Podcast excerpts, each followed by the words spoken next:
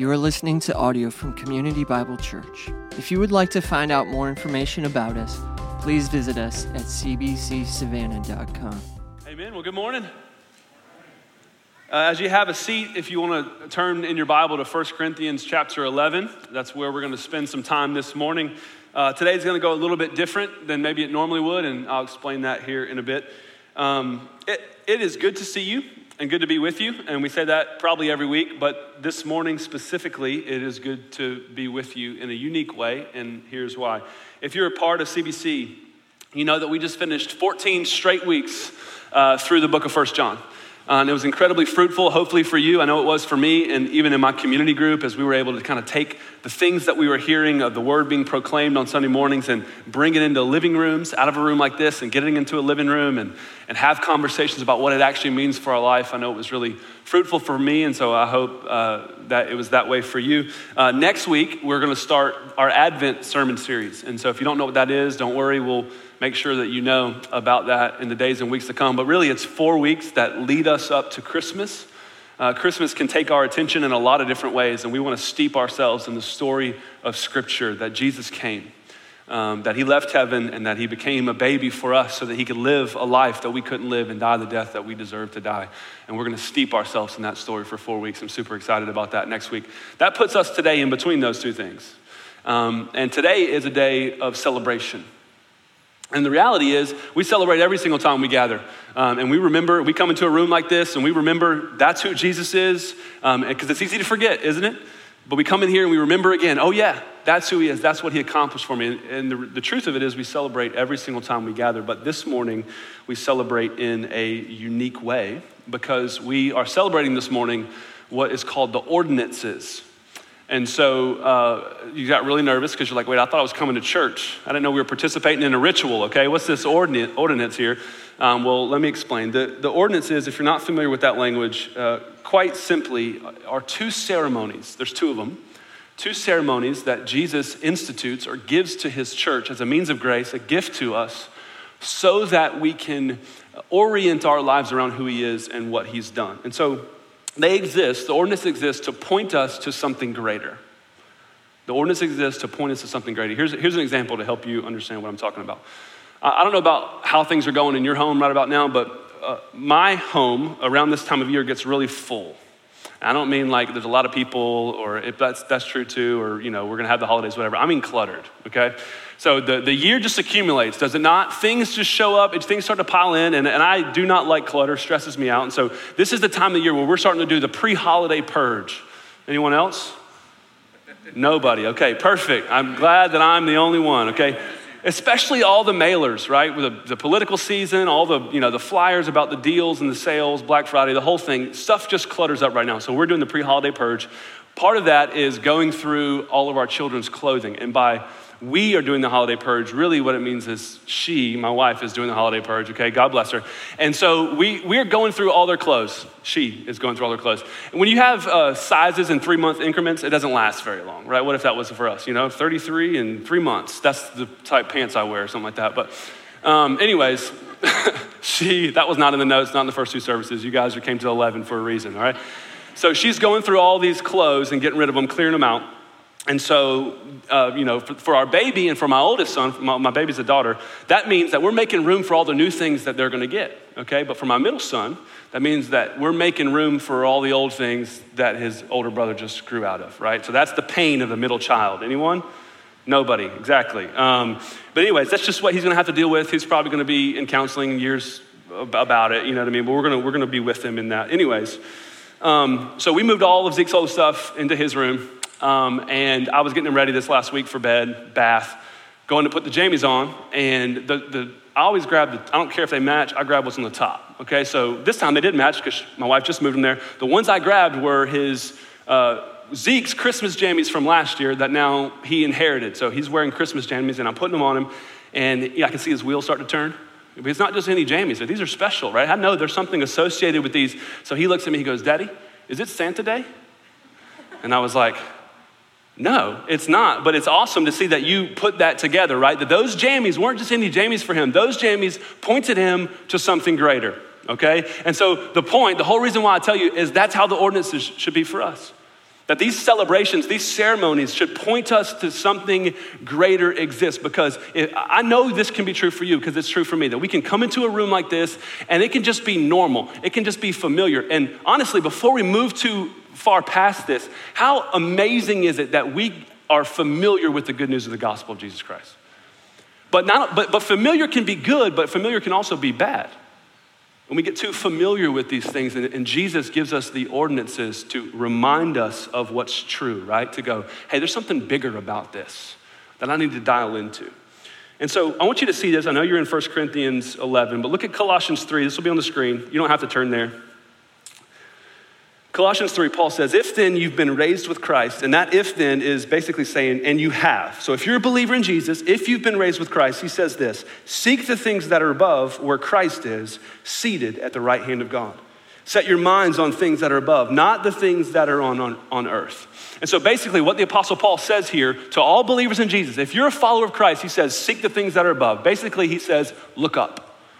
He says, Look up to where Christ is, seated at the right hand of God. Don't look at the things that are on earth. And he does not say that because he doesn't think that earthly things are important. No, he says that because we cannot rightly relate to earthly things until we first oriented our heart and lives around who God is and what he's done. So we look up and we see Jesus seated at the right hand of God, accomplishing for us what we could never accomplish on our own. And then we can rightly relate to our spouses and our children's and our, our children's and our kids and our bosses and our jobs and our friends and our roommates, we look to Jesus and we remember, oh yeah, he deserves my worship, and then we won't extend it to the people around us. So he says, look up, right? Look up. And so Jesus gives his church these two ordinances that we're going to celebrate today, and they are means of grace to help us look up. To help us remember, to, to put our feet on the solid ground and foundation that this is who our God is and this is what He has done for us. He gives us these two uh, ordinances to orient our hearts and mind around who He is. And so, oftentimes as a church, uh, we will do one, but not both of these in a, in a single morning. But today is actually unique because we're going to do both. And you probably figured it out by now. One of the ordinances is baptism, right? You figured it out because of the jacuzzi tub that we have here. Um, the other one is communion. And so today is going to be a little bit different than it normally is. I mentioned that up front. Um, normally, we come in here, we sing some songs, some guy talks to you for about 40 minutes, and then we sing some more songs and we go home. Um, but today is going to be a little bit different. There's going to be a little bit of standing up, a little sitting down, two different guys talking in just a moment. Bill's going to come and he's going to teach about baptism. But we want to bring the why in front of us. Why do we do these things? Why do we celebrate communion? Why do we do baptism? We want you to be informed to know that because Jesus gives us these significant things, right? So we're going to do both of those today. Again, we're going to do Baptism in a minute. Bill's going to talk about that. But I want us to spend just a few moments together considering communion, considering what it is and why we should do it. So if you have your Bible, 1 Corinthians 11, I'm going to start in verse 23. I got to pick my Bible up because, as most of you know, because many of you have told me, you can always tell when I'm preaching because of the riser. That's under the podium. Bill's not tall enough to see over it, so we can't put it there. He's talking later, and so I have to suffer. I'm going to have to hold my Bible up here.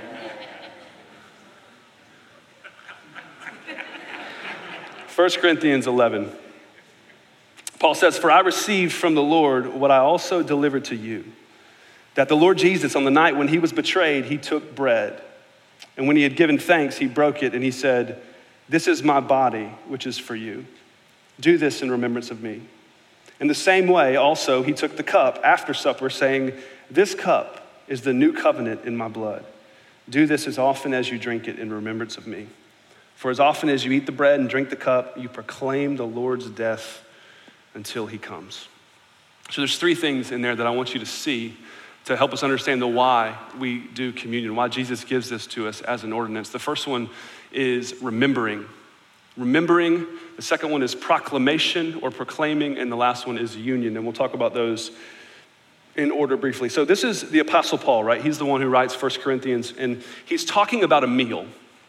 And he says on the night that Jesus was betrayed. So he's talking about a meal that Jesus institutes the night he was betrayed. What's that mean? That's Judas, right? Judas betrays him for 30 pieces of silver. This is the night that Jesus is arrested and put on trial wrongly and convicted wrongly for sins that you and I committed that eventually lead to his death on a Roman cross, right? So the night that he was betrayed, Jesus is with his closest followers. And if you read this story in the Gospels, in the synoptics, Matthew, Mark, and Luke, uh, you'll, you'll see a little more details there. So Paul doesn't give us all the details, but the Gospels do. So in Mark, or Matthew 26, Mark 14, Luke 22, these stories are given in more details. And what you see is that Jesus is in a room with his closest followers, and he institutes this meal that we call the Lord's Supper. But there's something in the cultural backdrop that we don't typically grab onto. And I want us to see this here. So they weren't just together for any random meal. It wasn't like happens with us a lot of the time. Hey, I'm hungry. You hungry? Yeah. What do you want to eat? That's not what was happening here. They had come to Jerusalem for a specific purpose to celebrate what they called the Feast of Passover, right? And so every year, for as long as they could remember, they celebrated Passover. They came to Jerusalem to celebrate this feast. And the short version of why is that God's people were, remember the book of Exodus, God's people are in Egypt, right? They're slaves in Egypt. They're under the tyrannical rule of a guy named Pharaoh, and they're just oppressed, and it's a horrible lifestyle, and life couldn't possibly get any worse, right? And God raises up a man named Moses, and he delivers them, right? He sends these plagues and through Moses and these plagues, God delivers his people out from underneath um, this tyrannical oppression, right? So basically, um, we don't have time, but what we see in there is that there is a Passover. That the 10th plague, the angel of death comes, and the people of God are told, really all the people of Egypt are told, that if you put the, the blood of the lamb on the doorpost, then the angel of death will pass you over, and that you, your life will be spared, that you will be rescued and delivered. And this is a, a, celebration for them every single year. This feast, they would come to Jerusalem and they would celebrate salvation. Celebrate that God sees us and God has not forgotten us. And He didn't leave the people of God in Israel or leave Israel in Egypt. He rescued them, He delivered them out of it. And again, this may not seem significant to us because we missed that cultural backdrop, but it would have been incredibly significant to Jesus' followers that Jesus would even dare to change the way they think about that meal. That he changed the way they thought about Passover and he takes the bread. What's the Bible saying? He holds it up, he breaks it, and he says, This is my body broken for you. And they're like, What? And he takes the cup and he lifts it up and he says, This is my blood shed for you. And again, that's the cultural backdrop when Jesus does this.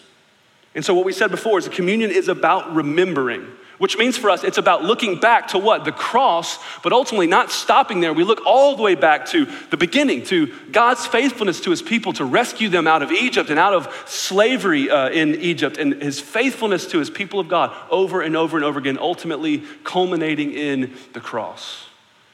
Communion is about remembering for us. It's a, it's a meal of salvation, celebrating God, God's work and tracing the faithfulness of God throughout redemptive history. It's about remembering that God is near to us. Every single time we go, He's here. Symbolically, in the elements that we're going to take in just a moment, remember God is near to us. He has not forgotten us, He has not abandoned us, and He hadn't abandoned the people before us. He will not abandon the people to come. It's about remembering, about looking back, right? Which means that every single time we come to the table, we are reminded that we don't have to perform in order to earn God's love and approval. Every single time we come to the table and we hold the broken body in our hands and the shed blood in our hands, we are convincing ourselves, preaching to ourselves the reality I don't have to perform to earn God's love and approval because Jesus has performed for me because his performance counts on my behalf. We get to rest in that truth every single time. How good is that news this morning, church? That we are in Christ. That I don't have to work my fingers to the bone or work my, my hands until they bleed, trying to do enough to earn enough to please the people around me or please God, because that work has been done for me and I hold the evidence in my hands. His body broken for me, his blood shed for me. I am loved and approved by God because of him. And the same thing is true for you. We remember in communion, we look back. There is nothing that you have done or will do that disqualifies you from the love and approval of God. Because Jesus' blood covers that for us, because his body was broken for you his blood was shed for you. It's about remembering, it's also about proclamation. Look at verse 26 if you have your Bible open. So Jesus says, He takes the bread, takes the cup. He says, Do this in remembrance of me, for as often as you eat the bread and drink the cup, you do what? You proclaim the Lord's death until he comes. Communion is about proclamation. When we come together to the table, we all become preachers in that moment. So, oftentimes, you don't feel like you participate in the gathering, but you are participating today. You'll see this clearly. Normally, we come in, listen to Bill teach, listen to Gardner or whomever, Payne, sing some songs, and then we just kind of listen. We're audiences. But, but that's not the way the gathering was designed to be. We are participants in this as the people of God. And today, we, as we take the elements, we all become preachers. You are proclaiming to yourself and proclaiming to the people around you as you hold the elements, I don't have to be good enough. Jesus was good enough for me. We preach the gospel, we proclaim the gospel, every single one of us, to ourselves and to the people around us, because communion is about proclaiming, it's about proclamation. It's a grace of God to undeserving people. So, communion is about remembering, about looking back. It's about proclamation, about looking forward to what's true about us. Because what does he say here? We proclaim the Lord's death until what? Until he comes. Who's coming? Jesus. And so we are convinced through communion, through the, the broken body and shed blood of Jesus, that, that the gospel is true. And we're convinced that God's promises are true. Because if He kept the promise to send a Savior, of course He's going to keep the promise to send Him back to us.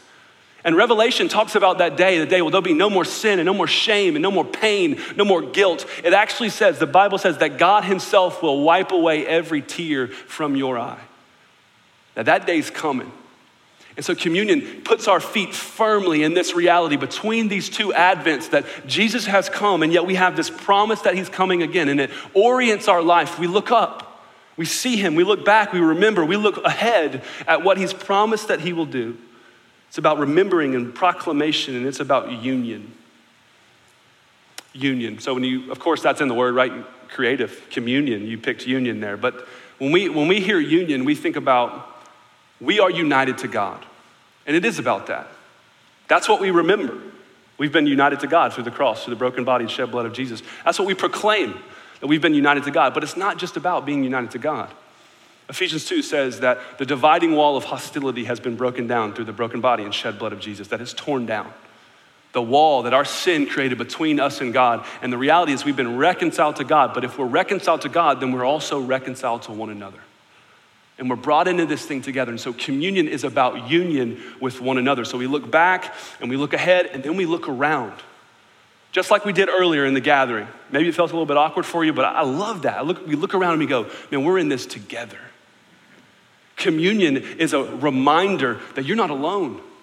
That not only has God put your feet, that pulled you up out of the muck and the mire, right? He set your feet on the rock. Not only has He done that, He's surrounded you with people to help you follow Jesus. That we are united to God and we are united to one another, which means that communion is not just, when we take this meal, it's not just a bunch of random men and women in a room doing the same thing together. It is a group of brothers and sisters coming to the table of their Father.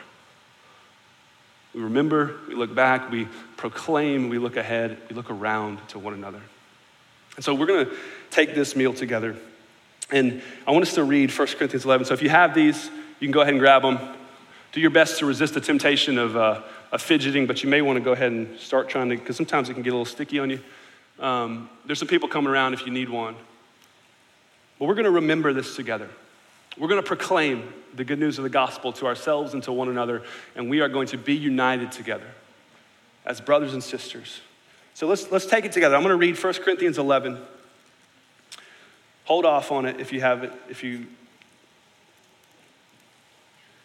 1 Corinthians 11, verse 23 For I received from the Lord, he says, what I also delivered to you. That the Lord Jesus, on the night when he was betrayed, he took bread. And when he had given thanks, he broke it. There's actually something interesting. That word given thanks, that's the word we get our word Eucharist from. So if you've heard this called the Eucharist, the Lord's Supper communion. That's thankfulness. So, we, we, in a posture of thankfulness and gratitude for who our God is and what He's accomplished for us, after the Lord Jesus gave thanks, He breaks the bread and He said, This is my body which is broken for you. Do this in remembrance of me. And so, when we do this, we are remembering together. We don't have to perform, we don't have to pretend. Jesus performance counts on our behalf. We are loved and approved of by God. Let's remember that together, church. Verse 25 says, In the same way, he also took the cup after supper, and I'm sure that he peeled back the top like this, the Lord Jesus, the night he was betrayed. He peeled it back and he said, This is the cup of the new covenant in my blood. Do this as often as you drink it in remembrance of me. And so it's the cup of the what? The new covenant. Because the old covenant is gone. The old covenant of do this, don't do this, thou shalt, thou shalt not is gone because Jesus replaced that with his blood, and now we belong because of Christ. Let's remember and proclaim that together today, church.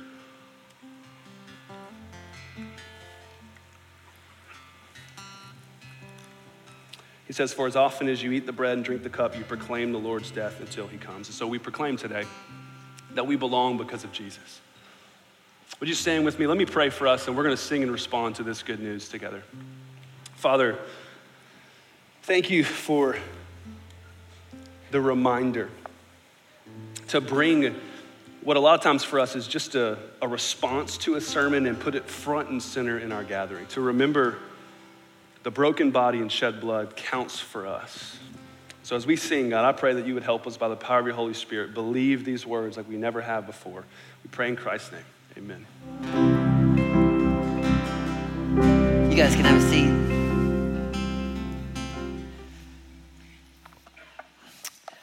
Uh, what a uh, good day to celebrate. I told the earlier services, and just a reminder for us that uh, we as God's people are actually commanded to celebrate. The Old Testament, uh, Israel was commanded to celebrate, and we don't often associate uh, celebration in Christianity, celebration in even church, but yet ours is a celebrating God. He commands it, and we do it. And so, good reminders for us that we're not just going to be for all eternity kind of sitting in heaven, you know, taking notes. Oh, good, Jesus is preaching Colossians again. That's great. You know, I mean, no, it's going to be a time of celebration uh, and rejoicing and so we have a just a small piece of that this morning. Uh, and I think it's important for us to remember or know why we do what we do. If you're a guest with us this morning, and, and maybe you know, you're invited because someone is getting baptized, or maybe you've just been in the church for all these years and you really, you've been through the motions and all these things, but you don't know why we do things. And I think the why matters for us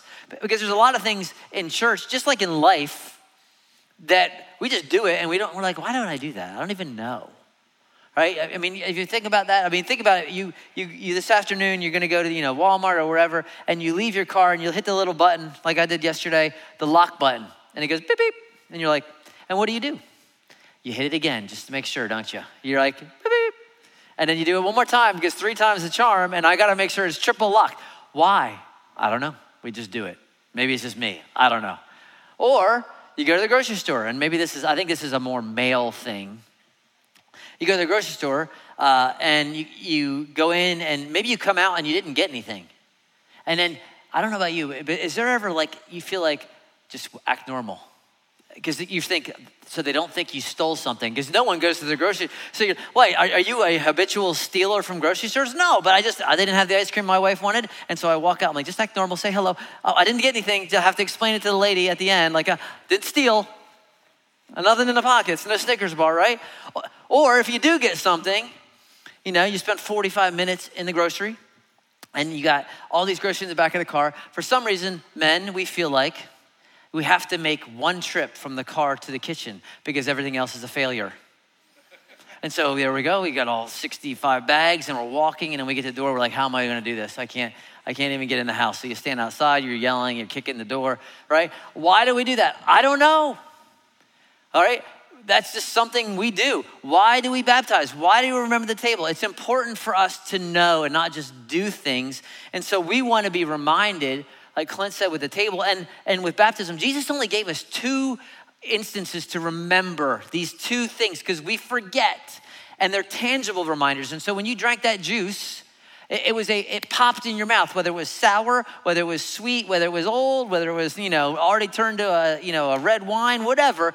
It, it, it re- reminded you, and it was a tangible reminder because we need to be reminded because God knows we forget. And Peter says, hey, to remind you again is no trouble at all. Right? That's why we got four gospels that for three of them tell pretty much the same stories over and over because we need to be reminded. Right? And so the table reminds us, and baptism reminds us. And remember, these are symbols. They are symbols. They, they are tangible symbols that point to an invisible grace uh, because we need to be reminded. The symbol represents something. It points to the reality of something. It is not the thing, it points to the thing. And so I wear this ring and it says class of 1996. It says the Citadel. This is a symbol of the school I went to. Whether I wear it or not, I still went there. But this says he actually graduated. Yes, he was a PE major, so it doesn't really count, but he did get through. It is a symbol of something. This is not the degree, but it's a symbol. Some of you have the degree on the wall, Doctor so and so, Associate so and so. It points to the reality. Some of you have a little trophy from eighth grade. He participated on this team. Didn't play, but he was on it. Now, we back in the 80s only got all star trophies, so I have those. You have your participation trophies. I'll take my all star trophies, whatever. But it points to a reality that you did something. Baptism, the table points it to a reality. It is a symbol of something. And, and, I, and I want us to remember that. We, we, uh, our, our folks that are getting baptized are wearing these shirts that say, I'm in. You say, what is that about? That's really what kind of want to remind us of this morning three things, and we have these Amen t shirts. There's three things we want you to know. What am I in uh, as I get baptized? Uh, in this symbol. Remember, this is just water. It is, believe it or not, I didn't bless it. Clint didn't bless it. We didn't pray over it all night long. We didn't, you know, hum da hum da lay hands on it, stir it up. It is Savannah. It's already two services in. I can see the film on top of it, right? Okay. So these people in this service, you're like, oh, I got nastiness. No, it's fine. It's just water. Savannah tap water, normal city water. With this, I actually I searched it this week just so you know what's in it. So it's nothing spiritual. It's got lead in it, 2.0 ppbs. Just so you know, that's what you're drinking. Just so you know, I don't know what a ppb is, but it's probably it sounds pretty bad. It's not peanut butter and jelly. I can tell you that. Okay, it's got copper in it, a little copper. Uh, it does have chlorine, 2.2 ppms and it does have uh, fluoride for your teeth. So you can go drink that if you want your teeth to be healthy, uh, 1.4 ppms. That's what's in that water, according to the last year's water tests for Savannah. Nothing magical. That does not wash away sins. That does, it is a symbol that these folks are coming forward this morning and saying, uh, I have put my faith in Christ. I have repented of my sin. He is my God and, and it's going to picture th- three things that they're in, right? Number one, they're in Christ. And Clint dealt with this. We've been talking about this in First John for 14, 15 weeks. That when we are in Christ, we are a new creation. Okay, so before Christ, before I had God had opened my eyes to the gospel, I was alienated from God. The wages of sin has set me to, towards death. But now, the gift of God is eternal life through Jesus Christ. I was dead, now I'm alive. I was alienated from God. Now I am a child of God. I had no hope and no future. Now I have all hope and all future. Why? Because I am in Christ. I am united to Christ, to the Lord, in God. This phrase in Christ is used 160 plus times in the New Testament. The united with Christ, that I am actually in Him. And so Romans 6 talking about spiritual baptism when the Spirit comes on us, but it's a picture of, of water baptism. Do you not know that all of us who have been baptized into Christ Jesus were baptized into his death? We were therefore buried with him by baptism into death. That's why uh, when they go down into the water, it pictures Jesus going down into the grave, dead and buried. But we don't stay there, right? We don't, we don't leave them there. Like, how long can you hold your breath? Can you beat, you know, Tom Cruise in Mission Impossible, right? Three minutes, get it. No, we bring them out. Why? Because it pictures being raised from the dead by the glory of the Father, that we will walk in what? Newness of life. I am in Christ. And if anyone is in Christ, he is a new creation. So that's what Amen means. I am in him. What is true of the Son will happen to the Son will happen to me. Why? Because I'm in him and I am inseparable. And because I'm inseparable, what can separate me from the love of God? Nothing. That's the first Amen. The second I'm is I'm in the water, which is kind of obvious, but maybe not.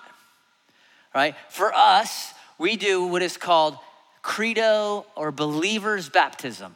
All right? And in, in, in Christendom, in Orthodox Christianity, there are those things, and we talk about this a lot at our, our church, uh, that are close handed, that there is no compromise. The deity of Jesus, the virgin birth, salvation by grace through faith, the bodily resurrection, the physical return of Christ, the inspiration of every word in the scriptures. Those things are they're essential. You you do not uh, say ah, it doesn't really matter.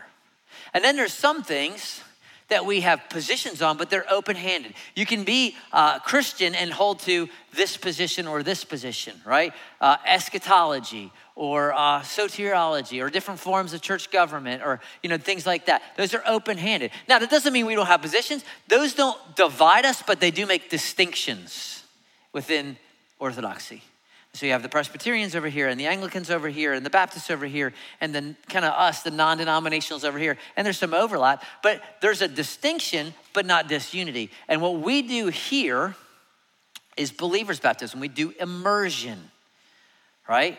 Uh, so, and there's a couple reasons why. Number one, the word baptizo is the Greek word for baptize, means to immerse or dip.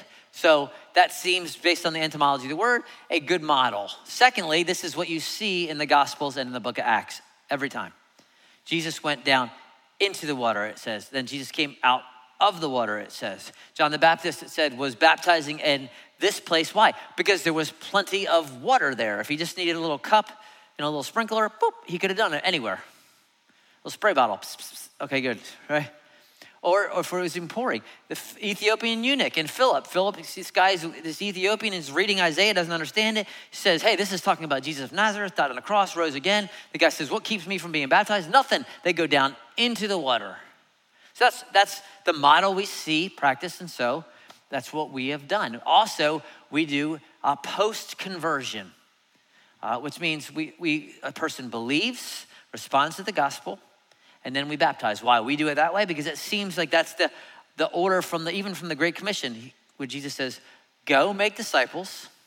The command there is to make disciples. How? We go, we teach them to observe all they commanded you, and we baptize in the name of the Father, Son, and Spirit. It's part of the disciple making process. A disciple is a follower, so we baptize followers. Different churches have different positions on this. It's okay. When we all get to heaven, we'll all say, Fowler was right, okay? So, I mean, but it won't, won't matter then, but we just are trying to be as true to the scripture uh, as, as possible.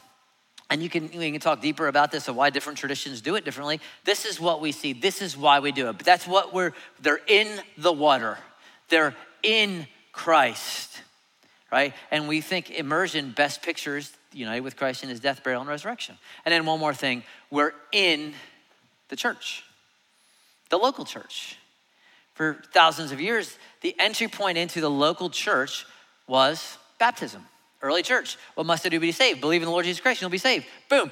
Believes, they get baptized. 3,000 people hear Peter preach. They repent and believe in, in, in uh, the gospel. Boom, they baptize that many souls. It's, it's a response and an entry point into the local church. And it was important in the early church, especially to do it like immediately, because it immediately meant you were, you were breaking with the old and and now I'm following Jesus, which means you might be leaving your dad and mom behind because they are good Jews from the tribe of Issachar and they will never leave Judaism. And you're saying, I'm to worship this guy as my Messiah. And they're like, then you're out of the family. And if you were going to prove it and make it real, you're to identify with the people of God through baptism. It was big. In fact, in the early church, if you said, I believe in Jesus, but I don't think I'm to be baptized, they would say, No, you don't believe because you're not willing to take up your cross and follow. It's not that it saves you, but it, it's a way that you stand before the people of God and say, I'm in. I'm in Christ. I'm getting in the water, and I'm in. Uh, I'm on Team Jesus now, and I'm going to run with you on with this local congregation, and we're going to go follow Christ together. So it doesn't save you, it doesn't make you a Christian, but it is doesn't mean it's not significant, because Jesus commands us to do it. And for you to say, I'm not going to do it, is, is to say, well, that command is not for me. And, and so that's something to wrestle with for some of us. They're like, yeah, I can follow Jesus and do what I want. Well, my sheep hear my voice to listen to me. So it's just a significant piece of our uh, discipleship process. And for us as a church, it you get this you get the privilege of standing before how many people, whether online or in this room today, and say, I'm in, and I'm not ashamed of the gospel of Jesus Christ. And that's why we celebrate. That's why it's big. Right, these people that have come this morning, we've baptized, you know, a bunch of uh, teenagers, a bunch of younger folks, uh, uh, some middle aged, some older. And there's the prayers of parents and the prayers of brothers and sisters and the prayers of aunts and uncles. Man, this is years of prayer culminating in a day where these folks are coming forward and saying, I'm not ashamed. It is a great day for those, especially who have been like, man, I've been praying for this, this guy for 16 years. I've been praying for my kid that this would be just something that they take a stance for. It's, it's, that's why we celebrate. I'm in Christ, I'm in the water, and I'm in the church, the local church, which is the bride of Jesus, which he's passionate about. So let me pray, and then you guys can celebrate and scream. Don't throw anything, but uh, somebody, some, you're going to hear briefly just a few snippets of, of some of these folks and where they're at. You're also going to get to hear the story of one of them, uh, just to hear what God has been doing and how He moved in a way that draws men to Himself. And then we'll we'll celebrate. So you guys can stand. I'm going to pray. Uh, we'll we'll. Oh wait, no, no, we're not standing now, are we? Are we singing now? No, we're not. You guys are just you jumped the gun on me. I don't know what you're doing. I mean. Three services, I'm all messed up. All right, let me pray. You guys stay seated and then we'll go. Father, I thank you that we can rejoice with those who rejoice, that we can celebrate that your spirit draws men and women, boys and girls to yourself, uh, that you are redeeming, rescuing, and making all things new. And so we are grateful for that. Uh, thank you for, even though there's COVID, even though there's shutdowns, even though there's frustrations, even though there's 2020, that you are not asleep, that you are on the move. And we, uh, we trust that and love that and pray you continue to do that. In Jesus' name, amen.